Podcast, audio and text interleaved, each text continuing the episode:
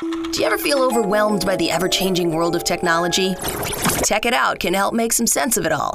Breaking down geek speak into street speak, technology columnist, author, and TV personality Mark Saltzman covers consumer technology each week for every listener. Mark tackles the latest news, reviews, and how-tos to help you understand what's hot, what's not, and why.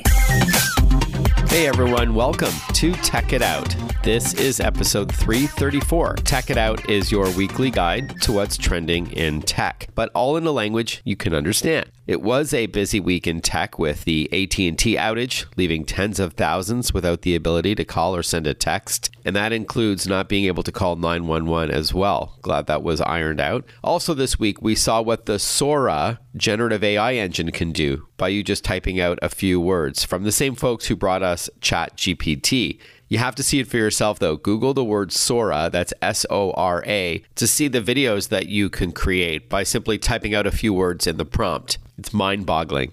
And hey, we have a great Tech It Out plan for you this hour as well. We'll kick things off in a moment with a new approach to curing food allergies. Also, we'll talk about how to avoid getting scammed by those robocalls. Cadillac will join me from the latest auto show. We'll hear what's new with its all-electric Escalade and Lyriq. And finally, Google is with us to talk about its groundbreaking new generative AI tool that's free to use called Google Gemini, formerly known as Google Bard. And we'll hear examples of how you can use this. And again, the core functionality is free. All of this and more on an all-new Tech It Out powered by Intel Core Ultra, which powers many of today's PCs. We'll get to that shortly, but let's officially kick off this week's show with our first interview. Chances are someone in your family has an adverse food allergy, perhaps one that can result in an anaphylactic shock, which in some instances can even lead to death. Well, aside from avoidance and carrying around an EpiPen, what else can you do? Well, we're now going to hear about the first medical tech company to use AI, artificial intelligence, to diagnose and treat food allergies, including a new tolerance induction program to help those with food allergies. We're joined by Dr. Inderpal Randhawa. He is with the Food Allergy Institute. Thanks for your time, Doctor. Good to chat with you.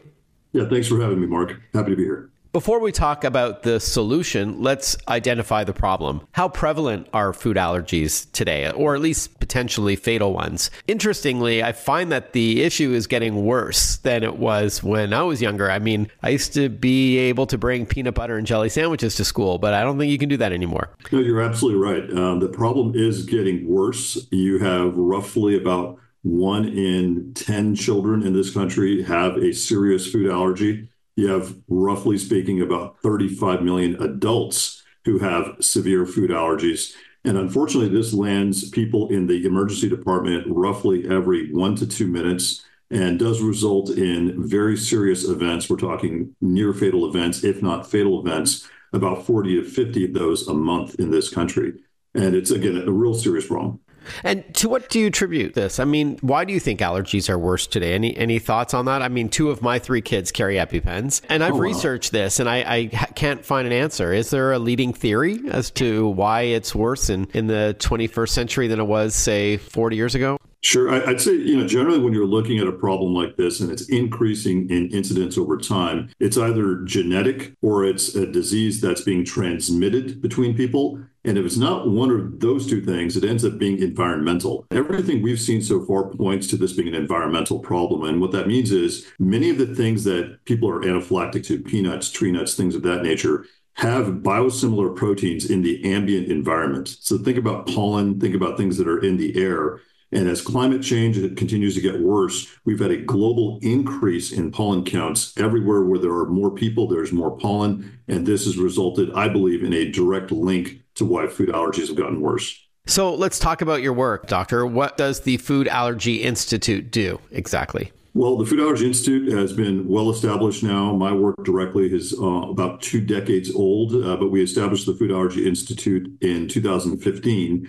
And it has treated over 15,000 patients with food anaphylaxis, taking them from a point of having this disease state where they have to carry around EpiPens to a point where they have remission, where they can consume those foods openly and easily without a risk of reaction.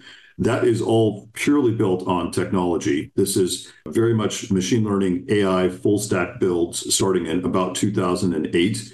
And it's been really my life's work. And this has allowed us to take the immune systems of individuals and build proper databases. It allows us to study these actual foods that one can be allergic to, peanuts, tree nuts, et cetera. And we've been able to build databases of the actual protein sequences and the immune systems of these individuals and use that data to not only give them a proper diagnosis, but forecast them into the future to a point of treatment and remission. Wow. Okay. I'm going to ask you more about that AI in a minute. This is a tech show after all. But at a high level, a tolerance induction program or TIP, is this similar to, I guess, like exposure therapy where you slowly introduce the culprit, in this case, the allergen, like a tree nut, slowly over time in order to build up a tolerance? Is that, in a nutshell, pardon the pun, is that how it works? Yeah, actually, I'd say it's vastly different. So my background is that of a transplant immunologist.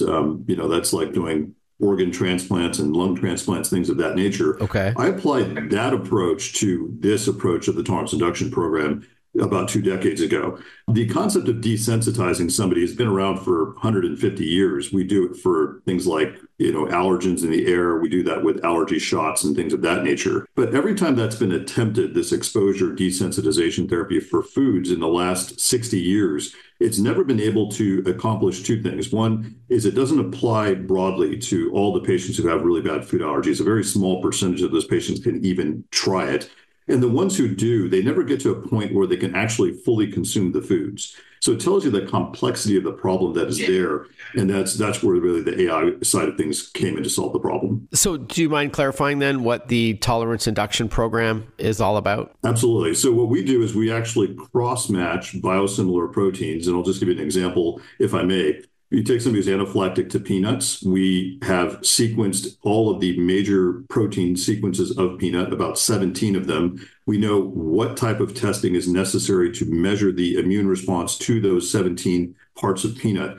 We then identified their biosimilar proteins in totally different types of plants. So, for example, it might be a seed like pumpkin seed, or it might be a legume like chickpeas. And we will then actually, based on an individual patient's analytics, expose the patient to those foods. So actually those biosimilar proteins, we will do that for a series of months. And before we ever give them peanuts, we've cross-matched and down-regulated the immune system. So that person who has a peanut value that's very high is now dropping their peanut value by 50 or 70% before we ever start to actually give them peanuts. And at the end of that, we can actually give that patient roughly 3/4 of a cup of peanuts without any clinical symptoms. Oh, wow. We are chatting with Dr. Inderpal Randhawa. He is with the Food Allergy Institute, and they're leveraging artificial intelligence to diagnose and treat adverse food allergies. You're based in Long Beach, California? That's correct. So again, this is a tech show, so I just want to ask you a little bit more about the AI. So your company is being billed as the first to use machine learning, which is a subset of artificial intelligence, to help your patients. Can you break it down for us in plain English?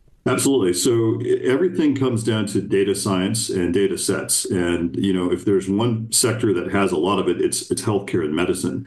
Unfortunately, most of medicine doesn't operate around the concept of building data sets around a single disease. That's where I started when I tried to solve this problem. So we first built the data sets, which have to be built, as you know very well, in a very clean and longitudinal fashion. This started back in 2005. We built these very, very large databases across plant proteins, animal proteins, and the immune system proteins of an individual person.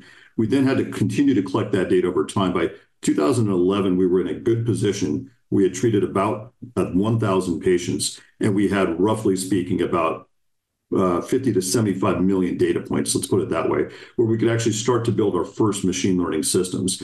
Fast forward to where we are today, where we've again treated over 15,000 patients. This now machine learning system is built into 3 different AI systems. These AI systems are controlled by human operators, but what they do is allow us to draw the blood of a patient, run those hundreds of biomarkers into our AI system. We'll give the patient a proper diagnosis and then actually forecast how many cycles of treatment they need to get to a point of remission. And an example I give to somebody is, imagine if you went to a doctor and said, well, I have something simple like high blood pressure.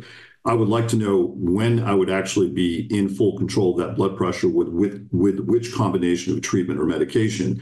That doesn't exist today, but we've taken a very complex disease and have accomplished that successfully with about 15,000 patients now. And what percentage is your success rate among those 15,000 patients? It's well over 99%. Wow. And that's a example. It's a great example of what AI can do in healthcare if it's built right. So with that in mind, what's next for you and the Food Allergy Institute with this program? Our number one goal is to get this treatment out there to the patients. We have many, many patients who fly from other states and other countries to see us. We are expanding at the end of this year into the San Francisco Bay Area and beyond. That's our first goal, but I'm most excited about our second goal, which is to, now that we understand what tolerance induction is and all the AI that gets us to that point, we are looking at actually getting to a point where we can remove the need to carry an EpiPen, essentially a curative state. So we want to go from remission to a curative state, and I'm absolutely excited about that. Very exciting news. This is a fascinating topic. Thank you for taking the time to break it down for us. Thank you. Really appreciate it. Intel Core Ultra processors represent the largest shift in Intel's CPU design in more than 40 years, adding generative AI capabilities to the laptop itself. This makes accessing your data more personalized, faster, and more secure than leveraging the cloud. Head on over to intel.com/Core Ultra to see the latest crop of AI PCs. Intel.com/Core Ultra. When we return on the program, we're going to learn how to fight back against those annoying robocalls. Stick with us. We'll be right back. Listen to Tech It Out whenever you want. Find the Tech It Out podcast at iTunes or wherever you get your podcasts.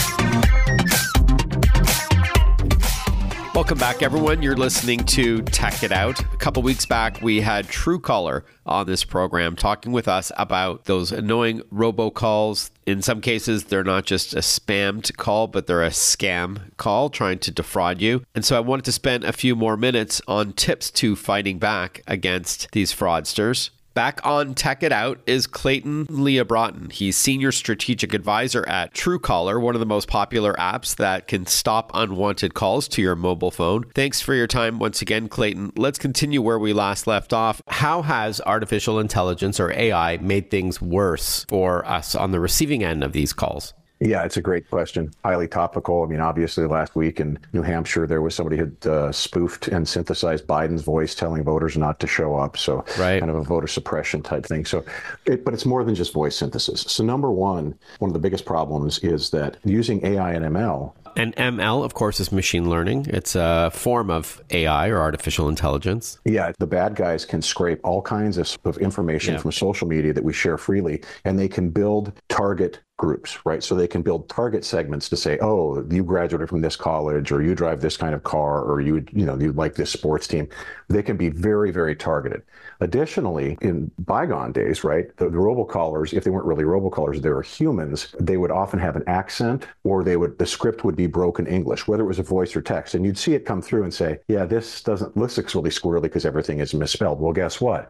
We're in the age of generative AI. So now you can have legitimate sounding voices with really good scripts that are targeted and contextually relevant to you. That's weaponization. Yeah. And there's also these scams that we've heard about, Clayton, of employees who are getting voice calls from what sounds like their boss telling them to wire money to this supplier or this, partner here and there. And it's fraudulent. It sounds legit because it's AI. It sounds like their exact boss. They're using like just a couple of seconds of their real voice in order to generate this script. It's pretty scary. It's really scary. So think about what goes into that. I only now need to sample your voice for about 9 or 10 seconds before I can start synthesizing messages that has Mark Saltzman saying just about anything I want him to. Now, that's part of it. Now, the other piece of it is somebody's probably gone into LinkedIn or a similar platform and saying, what's the hierarchy? Oh, Mark reports to Clayton. So let's go after Mark with Clayton's voice. So there's all this technology that goes into these spear phishing. I think we'll see a lot more spear phishing scams than what we used to see were just these kind of shotgun approaches to just grabbing as much as you could in a numbers game. All right. I think it would be remiss not to ask you about tips to reduce the odds of these scammed and spammed calls that we're getting and robocalls. Obviously, Truecaller is one part of the solution. What else can we do? Shy of not picking up the phone ever.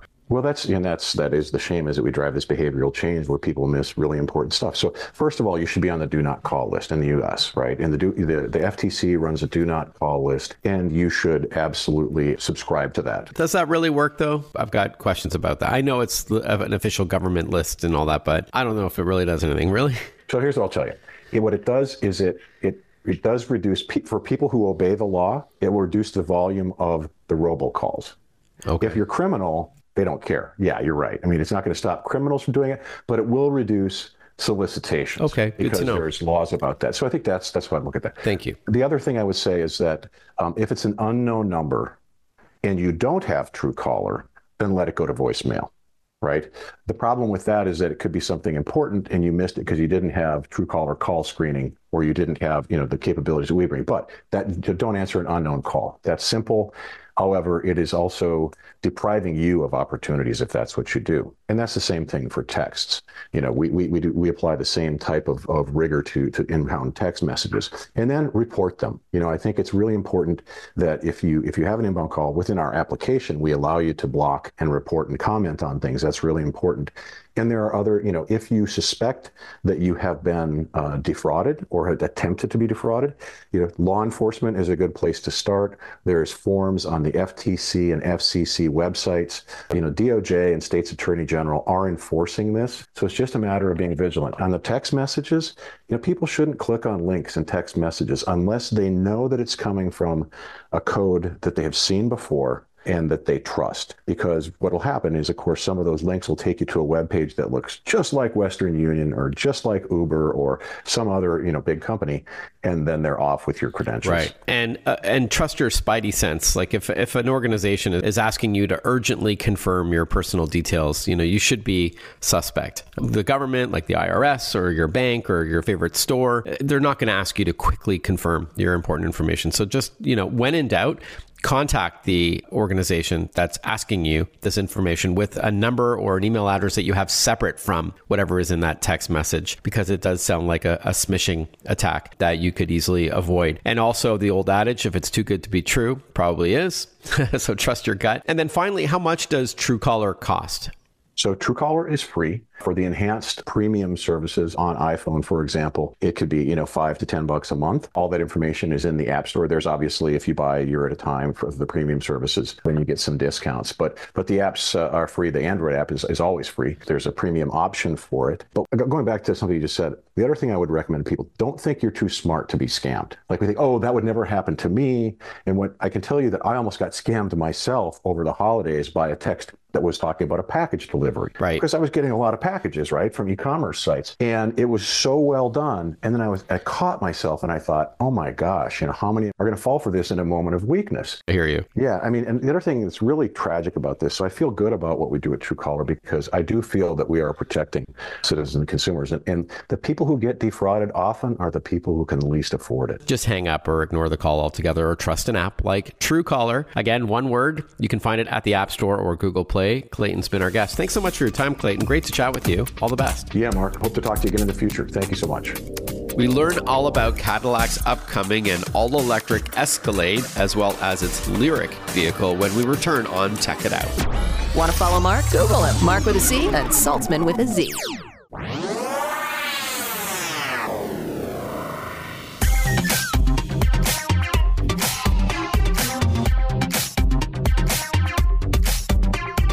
Breaking down geek speak into street speak. This is Tech It Out. Tech It Out with technology columnist, author, and TV personality, Mark Saltzman. Welcome back, everyone. You're listening to Tech It Out, powered by Intel Core Ultra PCs. Check out this new breed of very smart and thin and light laptops at intel.com/Core Ultra. That's intel.com/COREULTRA. As promised, I was at the Canadian International Auto Show in Toronto last week, and I recorded this interview with Cadillac. Well, it's an exciting time for Cadillac with several new vehicles on the horizon, or shall I say coming down the road, many of which are electrified, therefore fusing Cadillac's hallmarks like design and luxury with technology and sustainability. Joining us from the 2024 Canadian International Auto Show, it is Media Day, so I'm here with Michael Stapleton. He's Director of Interior Design at Cadillac. He's up in Toronto from Michigan for the CIAS to chat with us for a few minutes. Hi, Michael. Good to meet you in person, finally. Yeah, good to meet you as as well, Mark. I'm a London boy, by the way, just for, you know, I know I'm coming from Detroit, but originally from London, Ontario. Yeah, thank you for that. My son goes to Western, so I heard you were Canadian and now living not too far, I guess about 3 hours away outside of the Detroit area, I'm sure. Yes, just outside of Detroit and Grosse Pointe and close enough that I can get back home when I need to. Yeah, I think you use Super Cruise to drive to Toronto, so we're going to get to that in a moment. Before we talk about what's new from Escalade and Lyriq, Optiq, and Vistiq, please tell us a bit about your work in the EV or electric vehicle space at Cadillac. I understand you joined the organization a year ago. Yeah, so I joined about a year ago, and I was heavily focused on innovation before that. Coming into Cadillac makes a lot of sense because we are trying to push on innovation at Cadillac. Really want to be the tip of the spear when it comes to new technologies, and then driving those new technologies into vehicles in a creative way that allows for looking forward as to how customers are going to use their cars in the future with new technologies that are coming not only from us, but from external sources, and putting them all together within a luxury experience that'll give the Cadillac driver something that they won't be able to get somewhere else. Yeah, and speaking of luxury and technology, as a techie, I'm a Cadillac owner, and I'm excited to own a Lyriq one day soon. We'll get to the Lyriq, but I think we should start with the Escalade IQ. I was fortunate to be at the official unveiling for that vehicle in New York last summer, and I understand it's here at the CIAS. I haven't seen it yet, so tell us a bit about this vehicle. I think there's a lot of buzz surrounding this particular truck. Yeah, I mean, the Escalade is already an icon, and so to do more than that was a challenge for the design team. And if you look at the IQ, just the proportion of the exterior, it feels different, it looks different, it just exudes luxury. And that really carries over into the interior. That 55-inch screen is very impactful for when you get in the car. But what's really important about it is the way that it's integrated. And so it's not just a large screen, it's a large screen that's integrated into the instrument panel in a way like it could go nowhere else. Like it just fits perfectly. It's curved too. It is. It's slightly curved. It goes pillar to pillar. It's got speakers on the outside. You know, there's a small wood ledge in front of it. Like, it looks like a piece of furniture inlaid into an automobile. And so that's the type of quality of execution, quality of materials, quality of experience that we're really striving for at Cadillac. It's a beautiful vehicle, and again, it's teched out with the latest, like that infotainment system. That's jaw-dropping, and it is an electric vehicle and really good range. It's got that Ultium platform. Yes, we're looking at about 450 miles or just over 700 kilometers. Wow. All right. Again, that's the Cadillac IQ. There's a lot more to learn about that vehicle at Cadillac.com, but why don't we shift gears, pun intended, and now talk about the Lyriq. So this is now available as a rear-wheel drive vehicle, but an all-wheel drive vehicle is coming as well, also an electrified Cadillac. Yeah, so the Lyriq's a beautiful vehicle in itself. And so some of the things that we talked about on Optiq around the detailing, we've carried into the Lyriq as well. So it is a luxury vehicle. It's smaller, obviously, but those luxury amenities are still what the customer is asking for. So when you get into that vehicle, there's a lot of subtle details in there that really set it apart. Just within the instrument panel alone, there's a push door that opens up and gives you a little bit of storage, but it's not just a storage area. It's also lined. You won't find much plastic on the inside of that car. Everything is wrapped and gorgeous. And this is a mid-size SUV, right? Like a crossover? Yes, it is. And so lots of room in the back for your kids and or friends, and still lots of room in the front seat as well. Lyriq, by the way, is spelled Lyriq. It is an electric vehicle, and the range is over 300 miles, almost 500 kilometers, right? Yes, just over 300 miles. We are chatting with Michael Stapleton. He's Director of Interior Design at Cadillac. I mentioned Super Cruise and how you leveraged that technology to help drive from the Detroit area up to Toronto for the Canadian International Auto Show, where I'm chatting with you right now on Media Day, day one or day zero, actually. You know, for our listeners that have maybe heard the phrase Super Cruise but haven't yet experienced it, how do you best describe it and what makes it unique? Yeah, so when you put Super Cruise and Adaptive Cruise together, it allows you to just relax in the car. And so you're still paying attention to what's going on, but the amount of workload that takes off of you while you're driving is really quite amazing, and it changes the experience that you have when you're behind the wheel. So I'm still What that allows me to do is I can take my feet off the pedals. It holds me at a certain speed and a certain distance away from the car in front of me. With Super Cruise on, it also allows me to hold the lane, so it'll drive me, almost all the way from Detroit to Toronto. Keeps me in the lane and keeps me at speed, but when I pawn a car that's going slower, it will actually change lanes for you and go around that car. And so what that does is it allows me to think about other things, to look out the window, still paying attention to what's going on because we're not talking at a level 4 type of level yet, but it does take a lot of the workload off of you. Yeah, you feel more refreshed after, you come off of a long drive on a freeway or highway. So I like that a lot. And I know there was an announcement this week to expand the number of roadways that Super Cruise is available on. Before we wrap up, Michael, it's not here at Auto Show, but there have been announcements for the Cadillac Optiq, which serves as the entry point for Cadillac's EV lineup in North America, as well as the Cadillac Vistiq, also ending in a Q, which will be Cadillac's midsize luxury EV. Can you tell us a bit about these new vehicles? Yeah, both great vehicles. And so as I talked about how things are filtering their way from IQ into Lyriq, we're also taking those features and then taking them into those two as well. The Optiq being kind of an entry-level EV for us, a little bit smaller, very, very nimble car, super fun to drive with a lot of interior amenities, and a lot of the same componentry that you're seeing in the Lyriq will carry over. And then the same for the Vistiq, a little bit larger vehicle, gorgeous vehicle. And all those interiors are a little bit different, but all within the Cadillac family, all with luxury amenities, and all give you a little bit different experience for each. And no doubt a premium one, which is one of the Cadillac's hallmarks. Finally, where can we learn more about these vehicles, including the ones that are here at the show and other ones that are coming soon? Yeah, I think you can go to Cadillac.com. Lots of stuff on our website to share with you. Michael, great to chat with you. Thank you so much for your time and have a great show. Great. Thank you very much, Mark. Learn all about Google Gemini, its latest and free AI platform for you to play around with, when we return on Tech It Out. Breaking down geek speak into street speak. Tech It Out. Hosted by Mark Saltzman.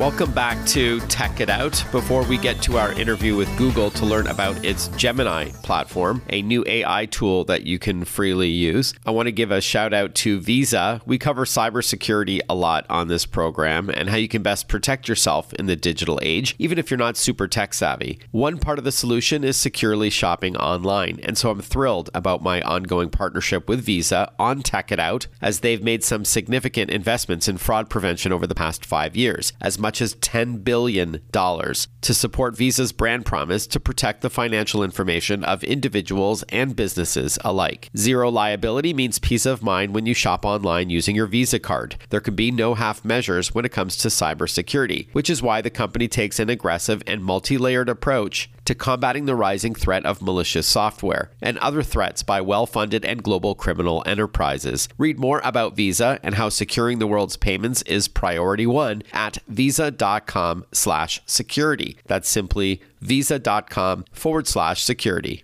If you haven't yet used any of the generative AI tools available online, you don't know what you're missing, as they can help you get more done in less time and can assist you in creating content. It's pretty wild. And Google, whom you already turn to for search and many other services like maps and videos and more, has officially launched Google Gemini, its generative AI program. Joining us to walk us through what Google Gemini is all about is Jules Walter, Group Product Manager of Gemini Experiences at Google. Welcome to the show, Jules. Good to chat with you.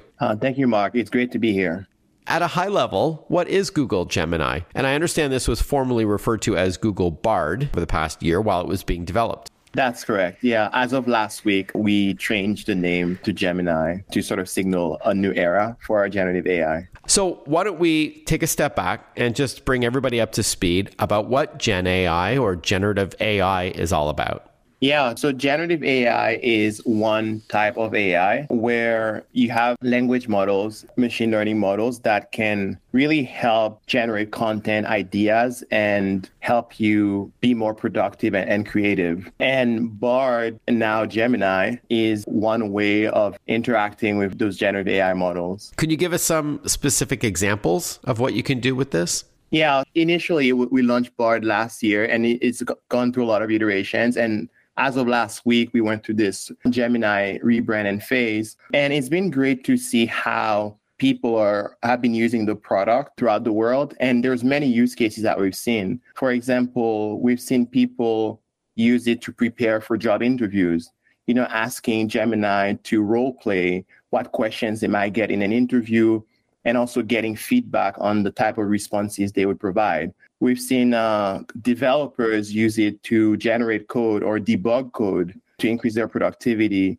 We've also seen people use it for brainstorming. For example, if you want to come up with a new name for your business or a new business idea, or people using it on a daily basis to help them draft their communications, their emails, or social media posts. So there's really a wide range of things that people are using Gemini to collaborate with. And we're really excited that the model is really state of the art and able to help people with these various things. Awesome. I'm going to ask you, what do you think separates Google Gemini from other generative AI platforms? But before we move on, how do we access Google Gemini for those listening? Is it a website? Is it also an app, or not yet? You can access it by going to gemini.google.com on the web. We also last week started rolling out a mobile app, which is currently available in the US in English, and we're bringing it to other languages and locations very soon. Even if you're on a mobile device, Jules, you can still go to gemini.google.com and interact with the platform, correct? That's correct, yeah. All right. And so a key thing here is it is conversational. So you can go back and forth. It's unlike, say, a Google search where you look for one thing and then it gives you the results, and then kind of you're left to your own devices at that point. But here, it's like almost like you've got a really intelligent AI assistant that you can work with in order to get the content that you're looking for. That's totally right. You know, it is fun to interact with on the generative AI. Also, you know, the vision here is to give people access to an assistant. Mm-hmm. As you sort of give Gemini context on what you're trying to achieve, it then provides responses, and you can go back and forth and continue to fine tune, to refine what you're trying to do. Right. And what would you say, Jules, separates Google Gemini from other generative AI platforms like ChatGPT, for example? Yeah, first of all, it's really exciting that we're at a point where there are many people working in this space. There's a vibrant ecosystem where users, consumers can have choice. And it's just been really exciting, at least from a personal point of view, to see the amount of progress in the space. Of course, it's a long game and we're in the early stages, even though we're seeing all these advances. What we've seen with Gemini specifically, so we have different models for Gemini, one of which is Gemini Ultra, our premium version. It's been leading the way on AI in many areas. Specifically, when we look at the performance of Gemini Ultra versus, you know, state-of-the-art models, it exceeds state-of-the-art models on 30 out of 32 benchmarks that we looked at. Oh, cool. And then in terms of, you know, specific features, there are many of them, but there's two that I'll highlight just to give concrete examples. So one is we've invested into what we call extensions, which is basically how Gemini can connect with other tools like Google tools that people use every day. For example, Gmail, Docs, Google Maps, YouTube, Google Flights and Hotels. Gemini can look for information across all these tools and services and then help you in what you're trying to achieve. Love that. So it folds in YouTube and Gmail and Google Maps and more, because it's all owned by Google. When we return, more with Jules to chat about Google Gemini, including its image generation engine. Stick with us. We'll be right back. Follow Mark Saltzman on Facebook, on Twitter, on Instagram. Listen to Check It Out whenever you want.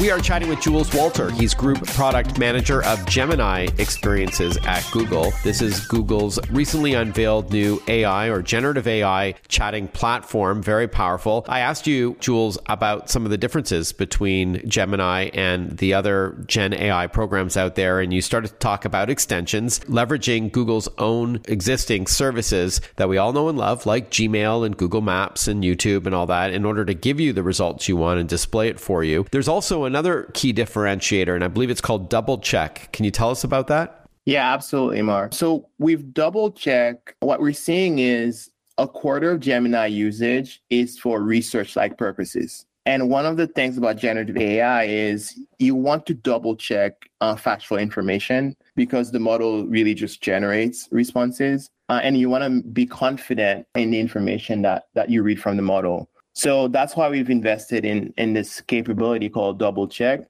And what it does is when Gemini gives you a response, you can scroll to the bottom of the response. You can click on the G icon, which then calls double check. And it highlights parts of the response to give you context on how much confidence you should have in that section of the response. And in the background, Gemini looks at web pages and content from the web and sees whether they substantiate what the model was saying or whether it doesn't. And that gives you context. And it also links to sources so that you can go in yourself and go deeper to see where these statements are coming from. So it's really a step for us to allow consumers to have choice and control when it comes to how they make sense of information and verify information. Can we pivot and talk about using Google Gemini to generate an image for you? And is that part of the free service? So can you give us maybe an example of how that works and how long it takes to see an image that you've, with text, described what Google should create for you?